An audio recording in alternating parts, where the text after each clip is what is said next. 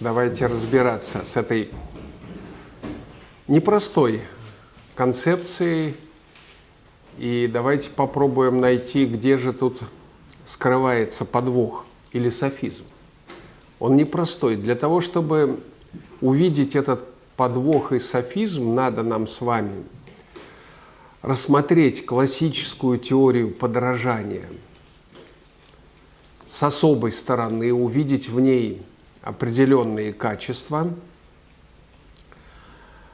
а, потому что Ворингер, как и все западные искусствоведы формальной школы, разумеется, противник теории подражания. Он э, сам пишет, что, конечно, страсть к подражанию, тяга к подражанию – это свойство людей.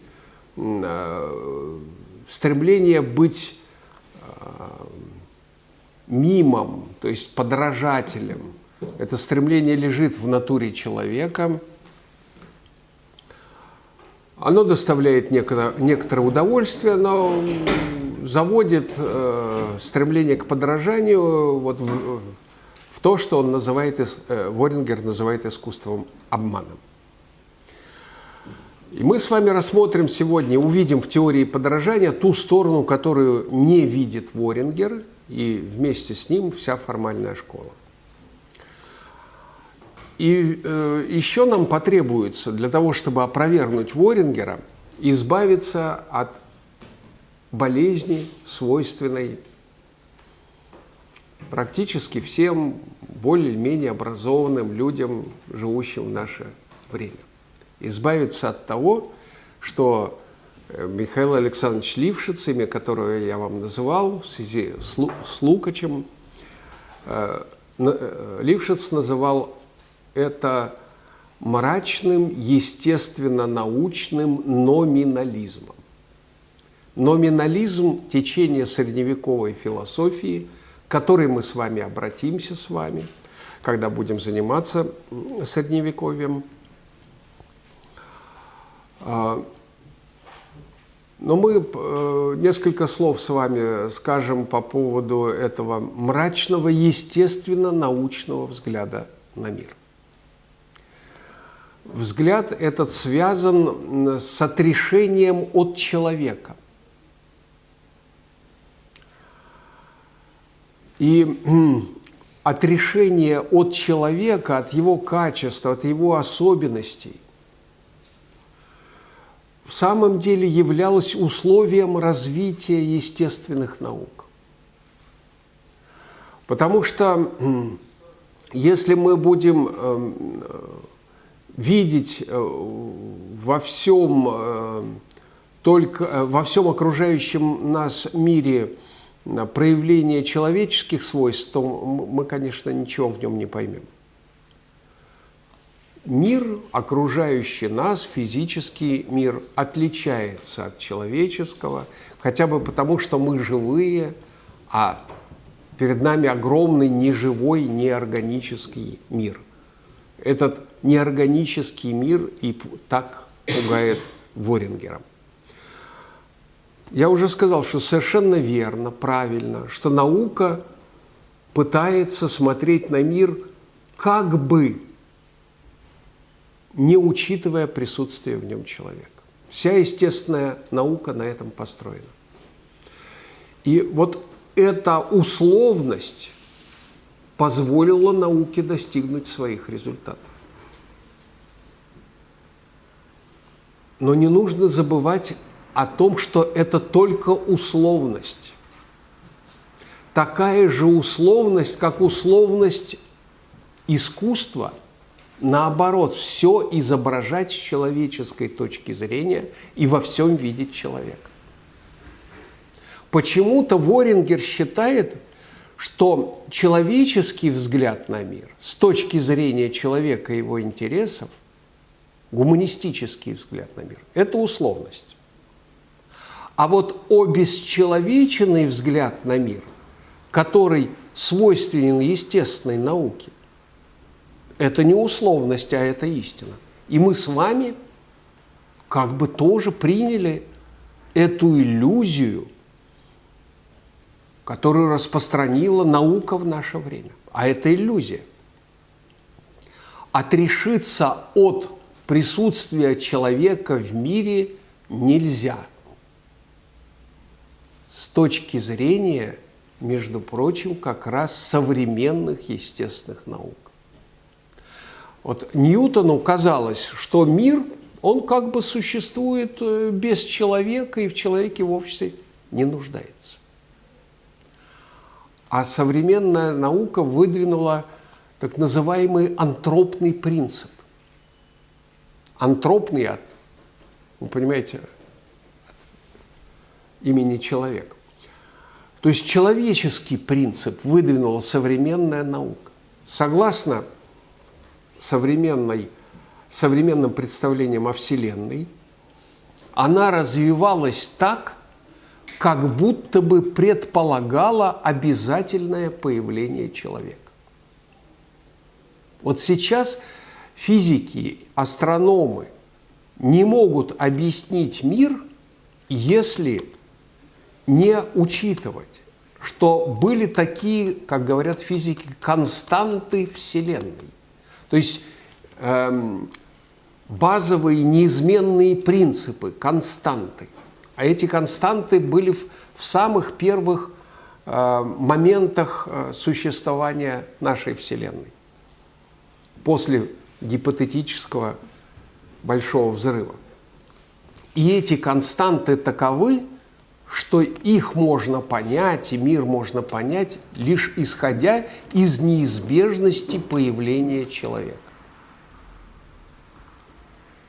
Ученые физики и астрономы пришли к выводу, которое давно знал наш, например, Александр Иванович Герцен, который еще в начале XIX века в письмах об изучении в природы писал, это его философское произведение, письма об изучении природы, что мир без человеческого разума не полон, не завершен – я не буду углубляться в эту тему, а только вам контуром намечу мысль, которая идет еще от Платона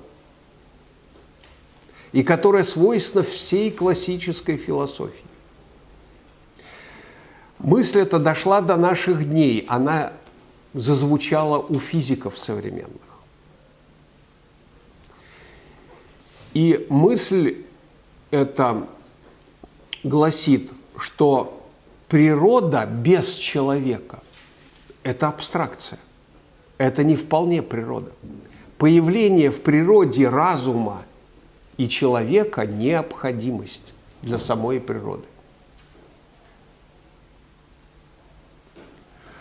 Как э, если бы человек развивался, но, допустим, был бы положен предел, он бы так и остался в состоянии там, пятилетнего возраста – он был бы, или трехлетнего, он был бы человеком? Нет. Мы бы сказали, если вы вот хотите понять человека, что такое человек, а изучаете только человека, который еще не умеет себя понимать, у него нет даже понятия «я», он себя называет в третьем лице, как этот человек, маленький ребенок э, говорит о себе. «он», «он», то это еще не вполне человек. Нельзя объяснить ни Гёте, ни, ни нас с вами даже, если мы будем исходить из состояния человека в трехлетнего возраста. Мы понять человека можем лишь, когда знаем человека в, целом, как он развился. Так и природа, когда она еще не доросла до человека, не появился человек, она еще не вполне природа.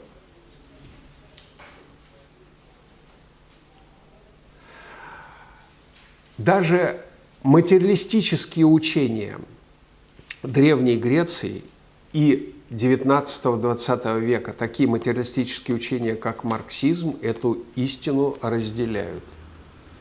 Э, согласно этому современному материализму, материя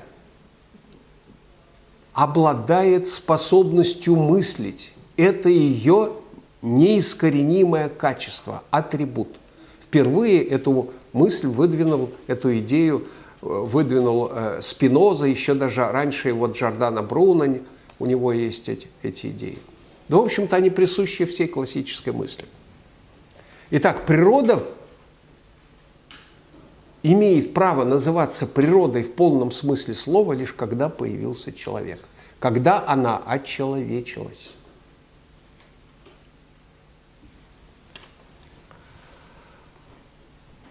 Искусство есть не что иное,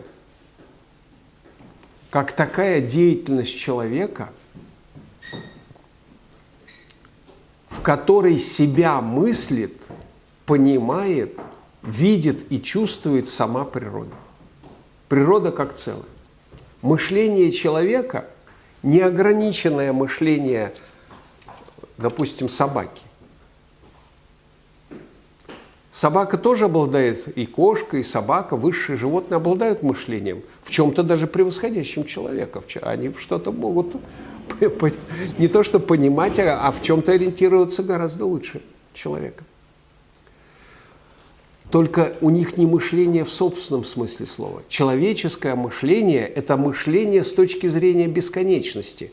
Так сформулировал эту мысль еще Фихте мы с вами не можем мыслить, если бы в нас не мыслила сама бесконечность. Это не, мы бы не обрели в этом случае самосознание. Самосознание есть не что иное, как процесс, котором глазами человека видит, понимает, чувствует себя бесконечный мир. Вот это и называется трансцендентальным измерением, о чем я вам Э, сегодня в самом начале говорил, э, пример с Фалесом, когда анекдот этот приводил, Фалес и пытался служанке растолковать, что если люди живут только в своем конечном ограниченном мире, то они как раз находятся в яме. Но только не знают, что они в ней находятся. А из ямы они выходят и начинают жить в бесконечном мире тогда, когда через них этот мир говорит, мыслит и чувствует себя.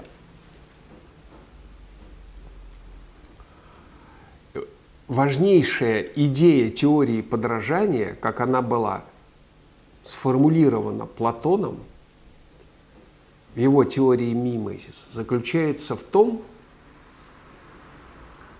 что мимосис – это состояние, я вам уже об этом говорил, в котором человек становится подобным Богу. А материалисты эту мысль, как Спинозы, выражают так, что это, это то состояние, при котором весь бесконечный мир мыслит себя нами. Сама бесконечность себя понимает в человеке и благодаря человеку. Это и есть искусство. Если наука отрешается от человеческого присутствия в мире, э, присутствия в мире и достигает, э, достигает своих определенных результатов, но это условность. У науки это тоже условность. У науки ведь очень много условностей, без которых она была бы невозможна. Вот, допустим, для арифметики. Пять дураков, сидящих в зале, то же самое, что и пять умников. Те, те же самые пять умников. Для арифметики это одно и то же. Пять. Их пять. А если мы скажем, нет, знаете, пять дураков не равны пяти умным, на самом деле это так ведь?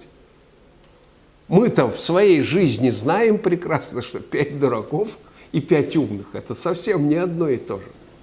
Или пять образованных, пять необразованных, ну и так далее. Пять хороших, пять плохих. Мы же прекрасно это знаем, что это далеко не одно. Это вообще для нас уметь отличать хороших от плохих, умных от дураков – это главное наше качество, без которого мы просто погибнем, так ведь? Разве это условное различие между хорошими и плохими людьми. Это главное различие в нашей жизни. Отвлекаться от этого, кто от этого будет отвлекаться, тот как раз будет полным дураком. Но арифметика от этого отвлекается. Поэтому она да, достигает своих результатов. Но это же тоже условность. Такая же условность, как э, в искусстве, что весь мир изображается человечным. Это условность искусства. Но искусство при этом достигает своей величайшей правды. Какой правды? Благодаря вот этому антропологическому изображению мира, с точки зрения человека.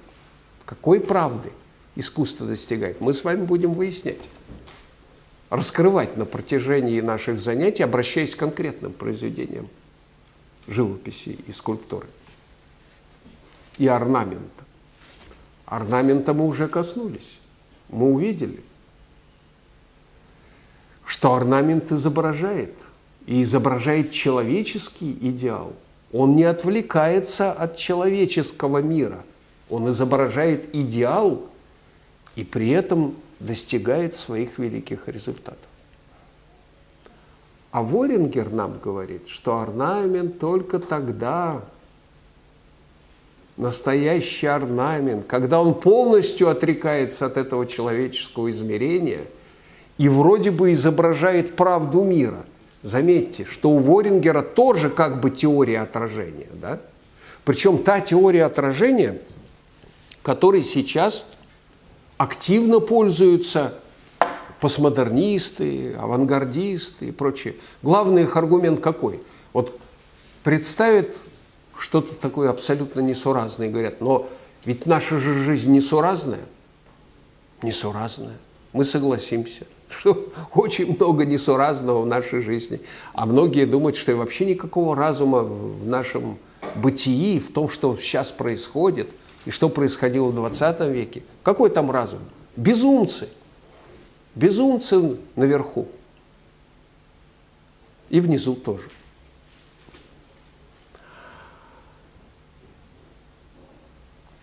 Ну вот правдивое искусство – это безум, всеобщее безумие изображает, изображает правдиво. Вот дальше этих аргументов, в общем-то, сторонники авангарда и не идут. И у, и у Ворингера тот же самый аргумент. Жизнь бессмысленна, жизнь ужасна, мы в бездне. Вот это бездну и должно изображать искусство. Это тоже теория подражания, как бы, отражения – но только дурацкая, не учитывающая важнейших принципов теории подражания. А именно, в теории подражания заложена та мысль, что человек может правдиво видеть мир, когда с ним говорит вся Вселенная. И через него говорит вся Вселенная последователь Платон, э, Платон был последователем Сократа. А Сократ в диалогах Платона говорит так, что настоящий художник не тот, который сам от себя говорит. В одном из диалогов Платона, диалог Ион называется, Сократ беседует с рапсодом Ионом. Рапсод – это тот, который исполнял, пел, скажем, греческие, э, гомеровские поэмы.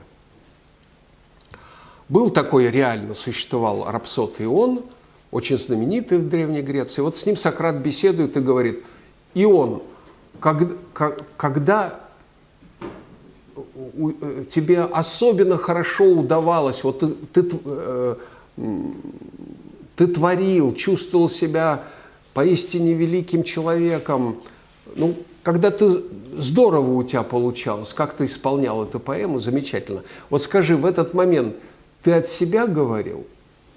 То, что ты сам перед этим придумал, как ты будешь себя вести, или тобой охватывало какое-то такое неистовство, что ты сам себя не помнил? И он говорит, конечно, я был э, наиболее удачен, наиболее успешен тогда, когда себя не понял, не помнил. И Сократ ему говорит, так вот с тобой гений твой говорил, гений. Очень интересная эта вещь, что для древних гениальный человек – это не тот, кто он гениален.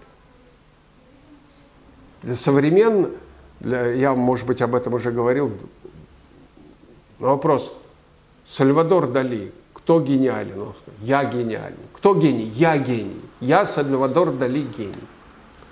А греческий мастер, греческий художник сказал бы, гений нет, не я. Гений – это мой гений, который со мной говорит. И я становлюсь гением, когда через меня говорит мой гений. Потому что гений э, – это то, что Сократ э, называл даймоном. Потом в христианстве э, это уже толковали как демона, но даймон Сократа – это не, не демон, не злое существо, это даймон, вот тот гений, который говорит с художником. Ворингер представил перед нами вроде бы такую умную концепцию, опирающуюся на науку. На самом деле эта концепция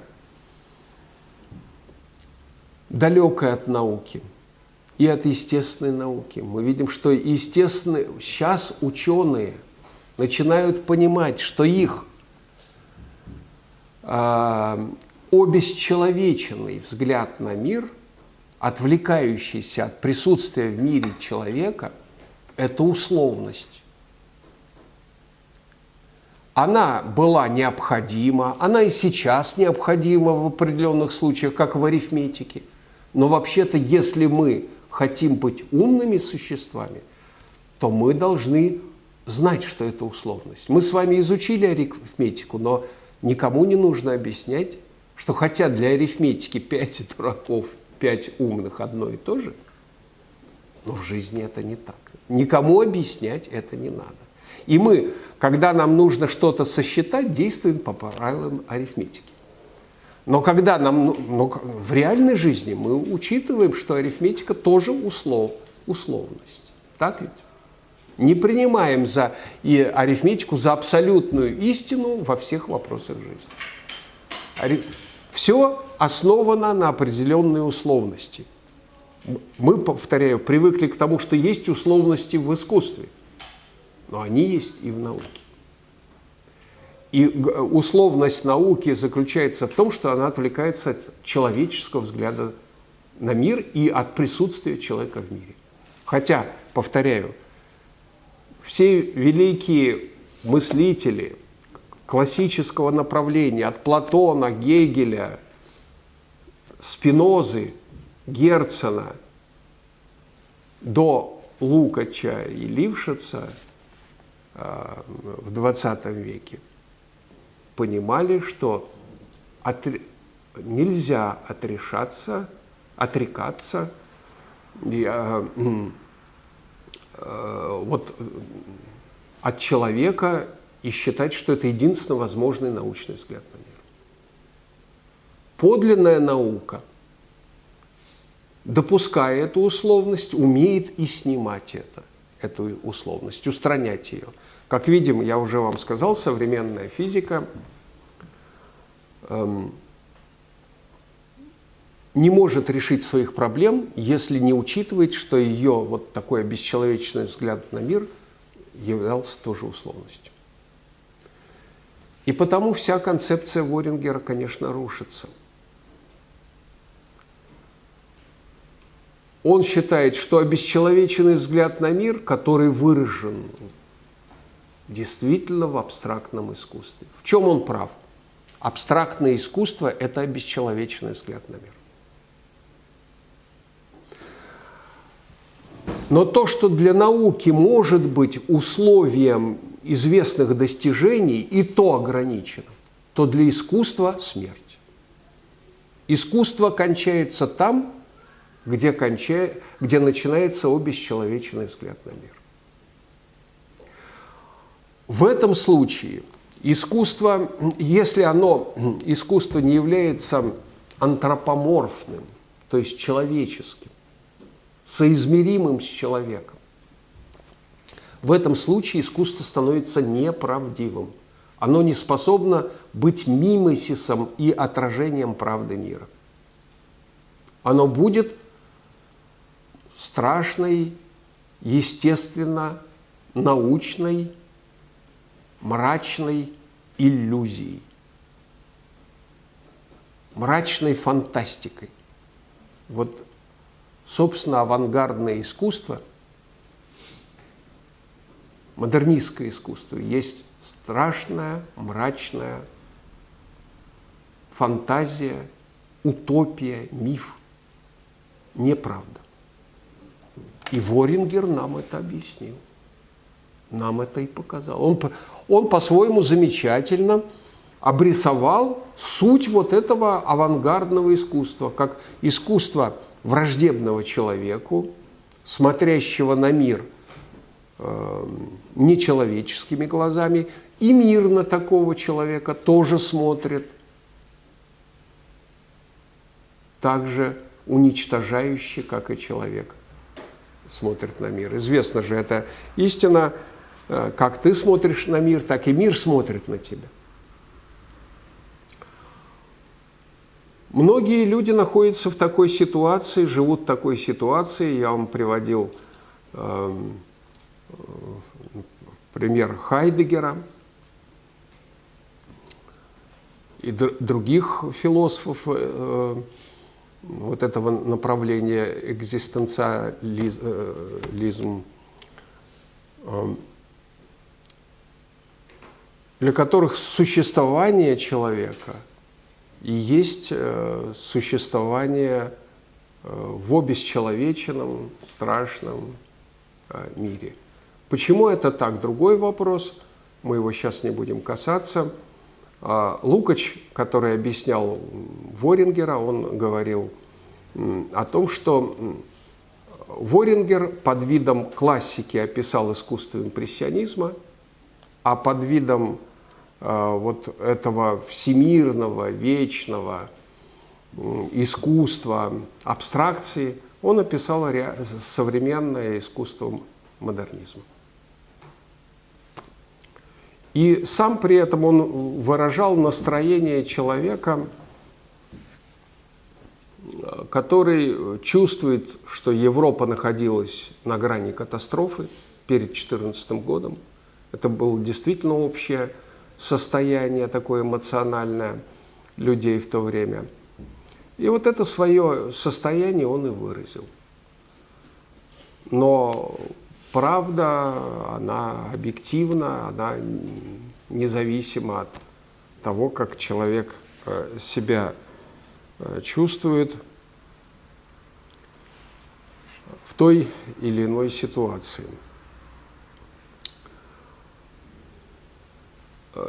Теперь мы с вами перейдем к Вальтеру Беньямину, представителю совсем другого течения –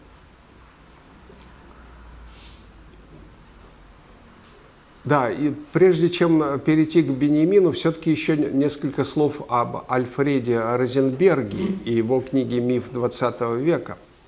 Между прочим, по некоторым сведениям, Розенберг учился вот в этом здании. Это был прибалтийский немец, который жил одно время в Москве, а именно тогда, когда э, э, здесь был Вхутемас, или Вхутеин там называлось, так? Вот, а обучался вроде бы здесь. Ну, по некоторым сведениям это не, не вполне так. Потом он уехал в Германию и сделал там карьеру, стал советником Гитлера по вопросам культуры, написал свою книгу, основываясь на Ригле и на, в особенности, Ворингере, где он доказывал, что вот эта вот художественная воля – так, какую, какую, как ее описал Ворингер. Антибуржуазная, антиобывательская, в которой выражался трагический пессимизм арийского героя. Эта художественная воля присуща только арийским народам, она не присуща народам а, других рас. А, ну вот на, на этой идее построена вся его книга. А, она достаточно грамотно в искусствоведческом отношении написана. Это был, надо сказать, в искусствоведении вовсе не дилетант. Он оперировал понятиями на уровне Ворингера. Но вот э, идея Ворингера превратилась э, в чисто фашистский миф. Миф 20 века. Миф 20 У них же реализм получился в итоге, такой соцреализм. А, да, но вот как раз э, э, советую вам посмотреть книгу Лившица под названием «Искусство и современный мир». Она вышла двумя изданиями в 1978, кажется, 1978 году. И э, в особенности э, книгу Лившица «Почему я не модернист» Это сборник его статей, который вышел в 2009 году, то есть совсем недавно. И, может быть, в некоторых магазинах есть большая такая книжка, книга, в которой, кстати, лекции его о русской иконе, которую он прочитал в Третьяковке в 1938 году, ну и многие другие вещи. И там очень много анализов э, фашистского искусства в Италии и Германии. Специальные статьи посвящены этим вопросам. Лишь показывает, что это псевдореализм. Он вырос из авангарда. Между прочим, эту идею Лившица, и э, Лившиц давно высказывал, подхватил такой Борис Гройс, если слышали это имя, слышали, и сделал себе великолепную карьеру в Германии. Великолепную. Исходя вот из этой идеи Лившица, только доведя ее до глупости, до абстра... полной абстракции. Какой? Какая же это была идея? на которой Гройс сделал карьеру. Гройс э, в своей книге э, о сталинском искусстве доказывал, что соцреалисты – это обыкновенные авангардисты. Что соцреализм в основе своей э, чисто мифическое искусство, не имеющее ничего общего с реализмом. У Лившица это не так. У Лившца эта мысль есть, что э, многие соцреалисты на самом деле реалистами не являются. То есть э, внешние формы, да, реализма, но подлинного мимосиса, вот в том понимании этого слова, которое мы сейчас рассматриваем, пытаемся раз, разобрать со всех сторон, подлинного мимосиса э, там нет псевдоотражение, да.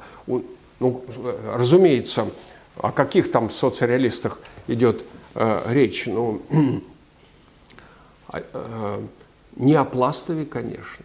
Пластов соцреалист, но э, Лившиц его очень высоко ценил и считал настоящим художником. Ну и не только Пластова, конечно.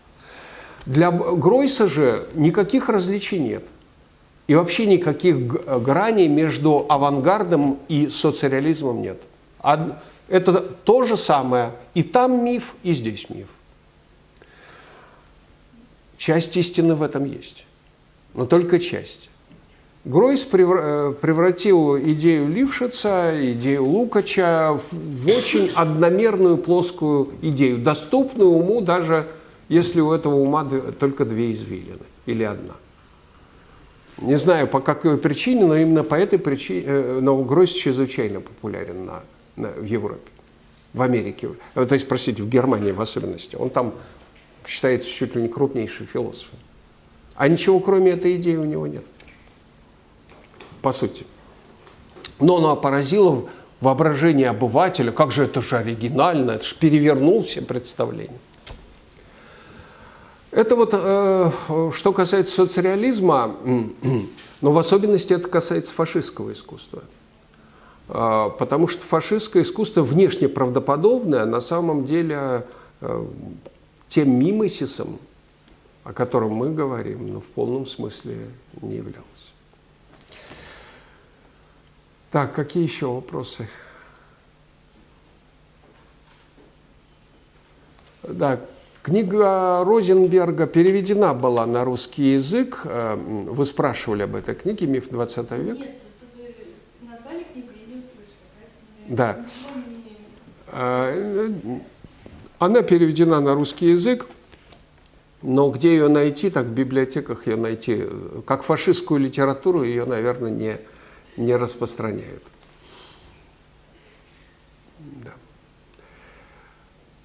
Ам, Будем переходить э, к Бениамину.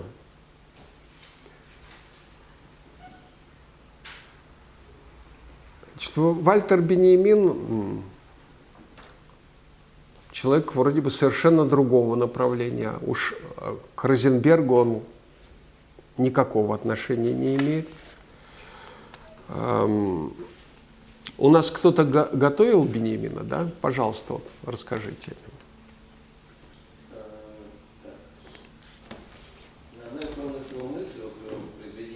Вы о нем, может быть, немножко расскажете, если э, что-то помните или знаете.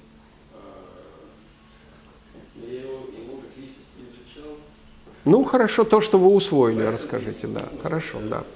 его эссе 1930 Шестого года. да, год, а, называется «Произведение искусства в эпоху его технической воспроизводимости». Да. Вот. Одна из главных идей его заключается в том, то, что с момента появления а, технической, а, технического репроду- репродуцирования Да. а, произведение искусства, э, произведение искусства, оригинал произведения искусства обесценивается. Как, как он это объясняет, вот прямая цитата. А, Да, пожалуйста. Подлинность какой-либо вещи – это совокупность всего, что она способна нести в себе с момента возникновения от своего материального возраста до исторической ценности.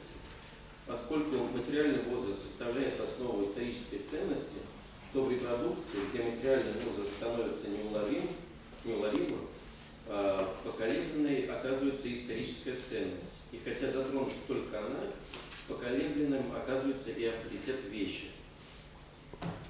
А, Он вот дальше пишет, а, интересная такая мысль, то, что при этом исчеза- исчезает, может быть э, суммировано с помощью понятия ауры. В эпоху технической воспроизводимости произведения искусства лишается своей ауры. Он дальше дает определение ауры, ну, довольно интересное. Эту ауру можно определить как уникальное ощущение дали, как бы близок при этом предмет не был. Скользить взглядом во время летнего после полуденного отдыха по линии горной гряды э, на горизонте, под сенью которой проходит отдых, это значит вдыхать ауру этих гор. То есть, э, то есть э, репродукция картины лиш- ли- лишает нас возможности ощутить вот эту вот ауру. А, Когда я читал э, это эссе, я вспомнил, что я это уже в детстве читал, и вспомнил, что вот такое произведение Джон Бергер «Искусство видеть», это 72 год, Мгм. он в своей книге пишет тоже об этом, и он немножко чуть, чуть дальше заходит и говорит Да. о том, что, э, что в любом случае уника- сейчас вот уникальность оригинала теперь заключается в том, что это оригинал репродукции. То есть теперь оригинал воспринимается не как уникальность, э, уникальность сюжета и уникальность картины, а как уникальность того, что он оригинал репродукции. Мгм. Вот. Он на Бенемина ссылается при Да, этом, да? ссылается. А, То есть он говорит, что и репродукция может иметь, э, э, расцениваться как оригинал, да ну, он говорит о том, что теперь э, сам сюжет картины э, и ну, сама картина это уже не уникальность. Мгм. То есть а уникальность ее заключается в том, что она одна, она оригинал тех репродукций, которые мы видели уже много раз. Мгм. Как бы ее много рыночная стоимость. Мгм. так можно сказать. А, Также он говорит о том, что Бениамин, что изначально эм, э, ценность искусства заключалась э, в его сакральном смысле, что,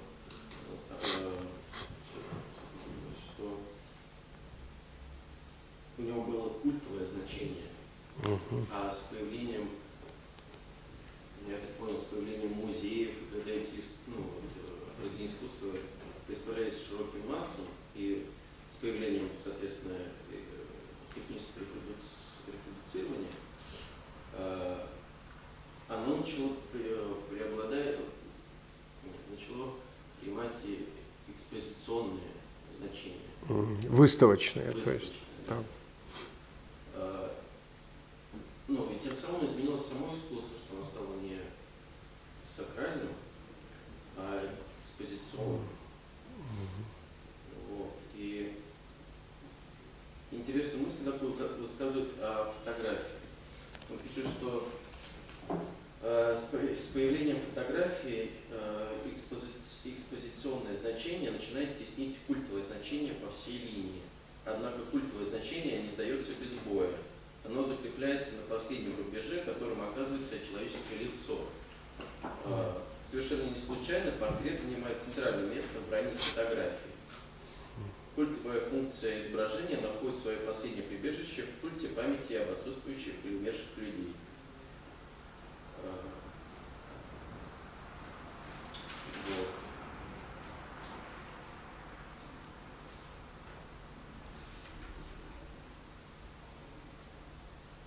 Вот это, в принципе, его главные мысли. То, что он э, в этом где-то, вот это он рассказывает в первых пяти главах, если так можно сказать, в шести.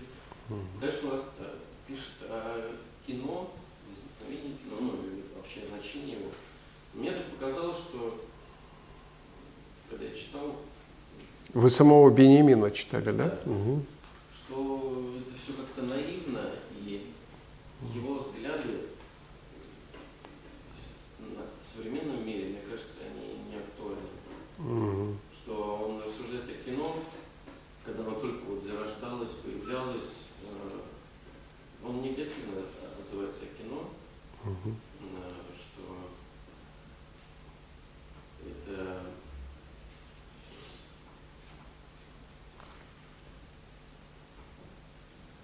Ну, в общем, а, он там высказывает о отношении об игре актеров, что там уже нет того, что когда актер держит публику вот в театре, например, да, А, что там не существует дубли, всякие эффекты и так далее, и так далее. Монтаж. Да, монтаж, о монтаже рассказывает, и что это все как бы э, не является искусством, а является просто развлечением. Что оно не, не дает э, человеку какую-то мысль, которую он Нет, он считает это искусством, другим, другим искусством. Ну вот, может, я не совсем правильно понял, потому что он как-то все-таки э, негативно. Мне показалось, что негативно Мгм. отзывается. Так. Все у вас, да? Или Да, что-то еще? бы- я это понимаю, то, что сейчас э, есть, иску- есть кино, которое считается и развлечением, и искусством, что оно и можно гораздо, ну, можно плюсы найти в кино, как э, и в игре актеров, и так далее, и так далее. Вашу мысль я понял, да. Только вот э, концепцию Беньямина э, нельзя представлять так, что он, так сказать, не считает кино искусством. Но поговорим об этом более подробно, потому что тема эта очень важная. Э, Во-первых, просто потому что Бенемин очень популярный автор.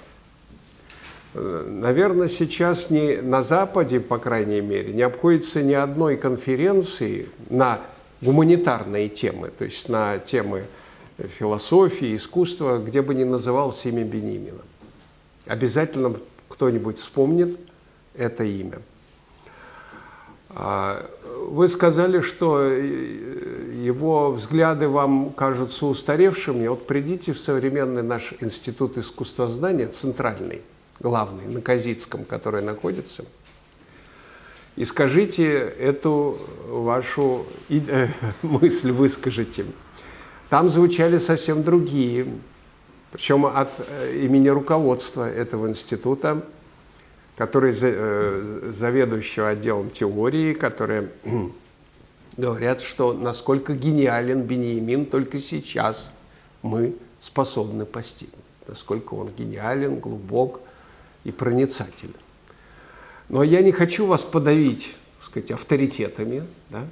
хотя еще на одну сторону дела укажу.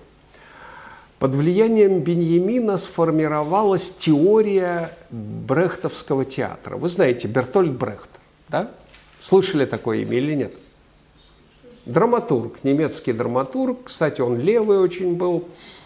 Уехал из фашистской Германии, примыкал к коммунистической партии германской. И э, по принципам театра Брехта построен пост, э, театр у нас на Таганке. Э, не, не только потому, что там шли пьесы Брехта. Э, «Добрый человек из Сизуана» – это пьеса Брехта, это та постановка, которой театр любимого гордится. И принципы брехтовского театра – это основные принципы театра на Таганке – мы были только что свидетелями, да, как любимого, вот он ушел из жизни, да, или, или нет, я ошибаюсь, ушел из жизни недавно, да, как, как вообще, ну, ну, понятно, о покойнике только хорошее, это понятно, но, тем не менее, о живом о нем точно так же говорили, что это гордость, величайшая гордость, это величайший реформатор нашего театра. Но принципы театра Брехта были сформулированы Вальтером Бенемином – Вальтер Бенемин был другом Брехта. Когда э, Бенемин погиб, покончил самоубийством, Брехт написал стихотворение о своем друге. И больше того, Бенемин э, написал для Брехта э, основные принципы брехтовского театра, так называемый эпический театр Брехта. Это все по Вальтеру Бенемину.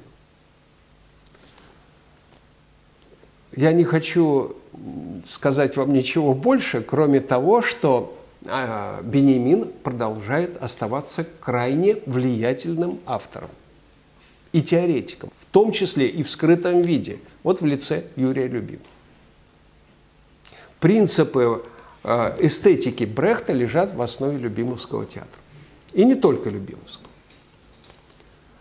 Театр Мерхольда вообще – Э, э, Бенемин э, глубокий автор, очень по-своему изысканный, можно сказать, автор. И нам он интересен не просто потому, что он влиятельная фигура. Опять-таки, как и у Ворингера, как у Ригля, мы можем найти у него аргументы в пользу реализма. Только вопреки его концепции как умный человек, как знающий человек, он какую-то сторону дела мог очень глубоко по-своему осветить. Хотя в целом его концепция совершенно неверная.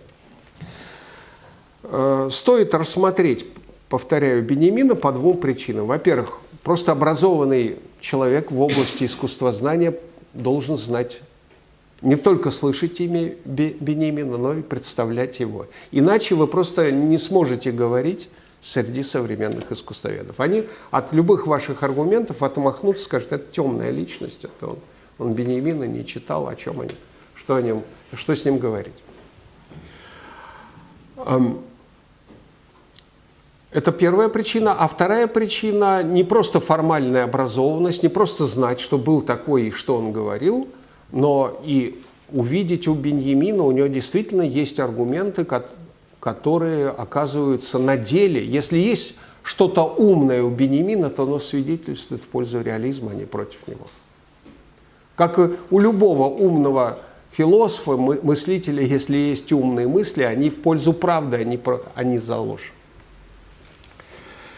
Ну вот, стоит и о Бенемине просто немного поговорить, потому что э, эта фигура связана с э, важнейшими течениями в западной художественной жизни. Э, Бенемина родился в достаточно состоятельной семье антиквара. И с детства был знаком с произведениями искусства. Э, он получил прекрасное образование, но в отличие от Ригля, допустим, или Ворингера, он не стал профессором. Или Вельфлина. Он представитель богемы. Дело в том, что его э, диссертация о немецкой драме эпохи барокко была отклонена диссертационным советом, не принята к защите. Это произошло, кажется, в 27 году или в 26-м, я так точно не помню, может, в 28-м. Сейчас же эта книга переведена на русский язык, и не только на русский, на э, важнейшие языки мира и является так сказать, фундаментальным произведением современной эстетики. Тогда она была отклонена ученым советом. Бенемин стал вести жизнь свободного журналиста, публиковал всякие статьи э, по, вопросам искусства, литературы и стал примыкать к левым движениям, к левым идеям. Э, Бенемин был одним из основателей франкфуртской школы. Франкфуртская школа очень любопытное и очень влиятельное направление в западной эстетике и философии. Она, эта франкфуртская школа возникла при Франкфуртском университете в 1929 году. Назывался этот Институт социальных исследований. Но этот институт был не государственный, он финансировался частным лицом. И вот Бертольд Брехт собирался написать роман. У него были планы написания романа, в основу которого должен был э, э, лечь такой сюжет. Сюжет реального образования, возникновения франкфуртской школы. Э, крупнейшие представители этой франкфуртской школы были дети богатых родителей – промышленников, купцов, торговцев. Э, сейчас это очень известные философы, их книги тоже в большом количестве э, переведены на русский язык. В любом магазине сегодня, в магазине интеллектуальной книги эти, эти книги вы найдете. Это Адорно, Теодор Адорно, э, Герберт Маркузе, Макс Хорхаймер, ну, ряд других еще.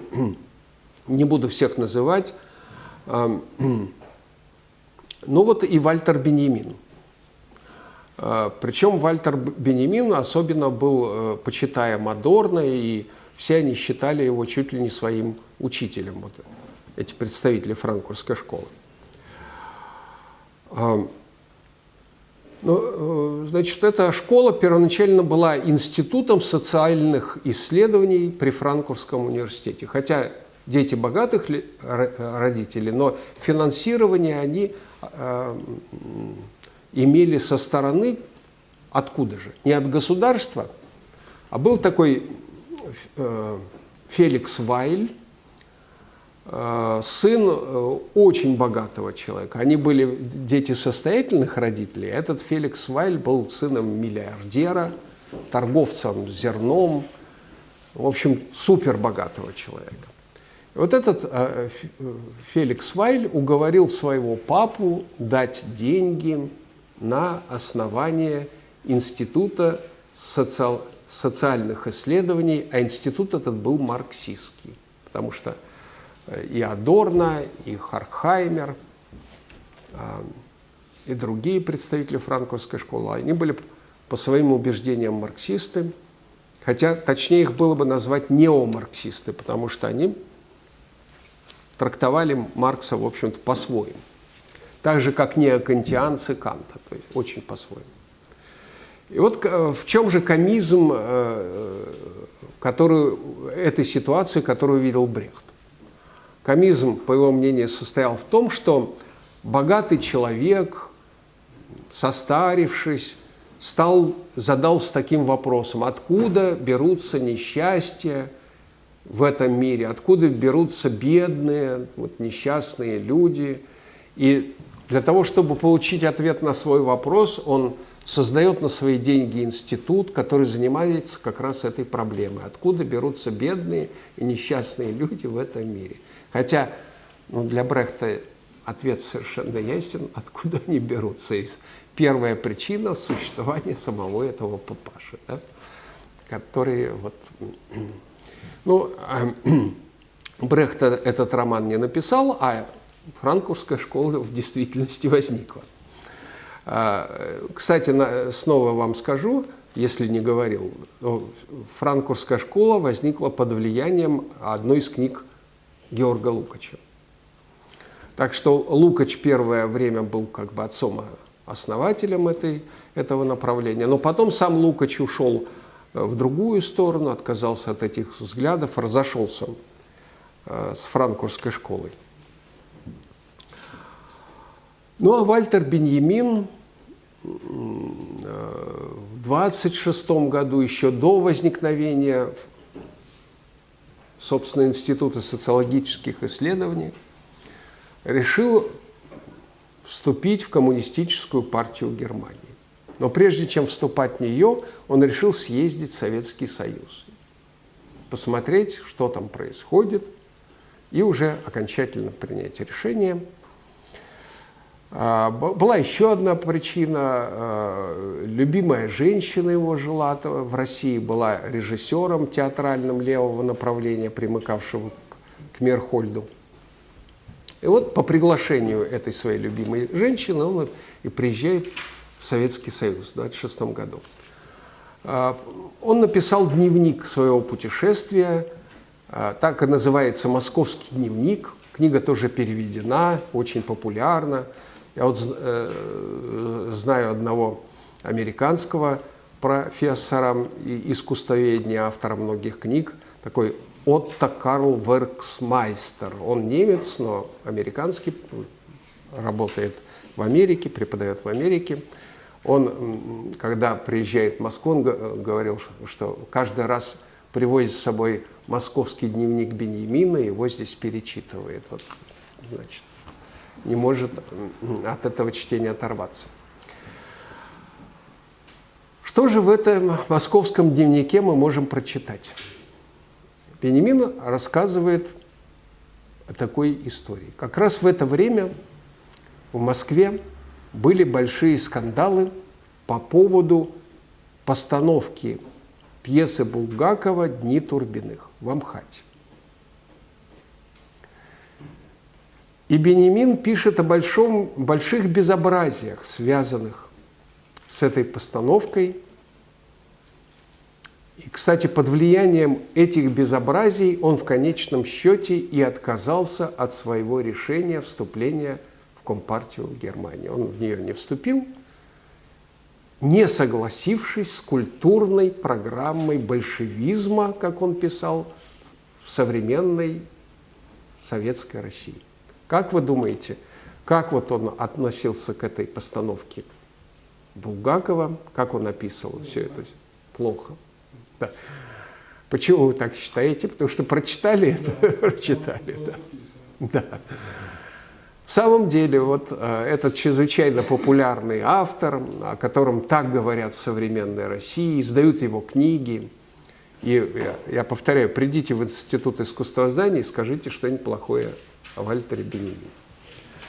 Вам скажут, что вы просто ничего не понимаете.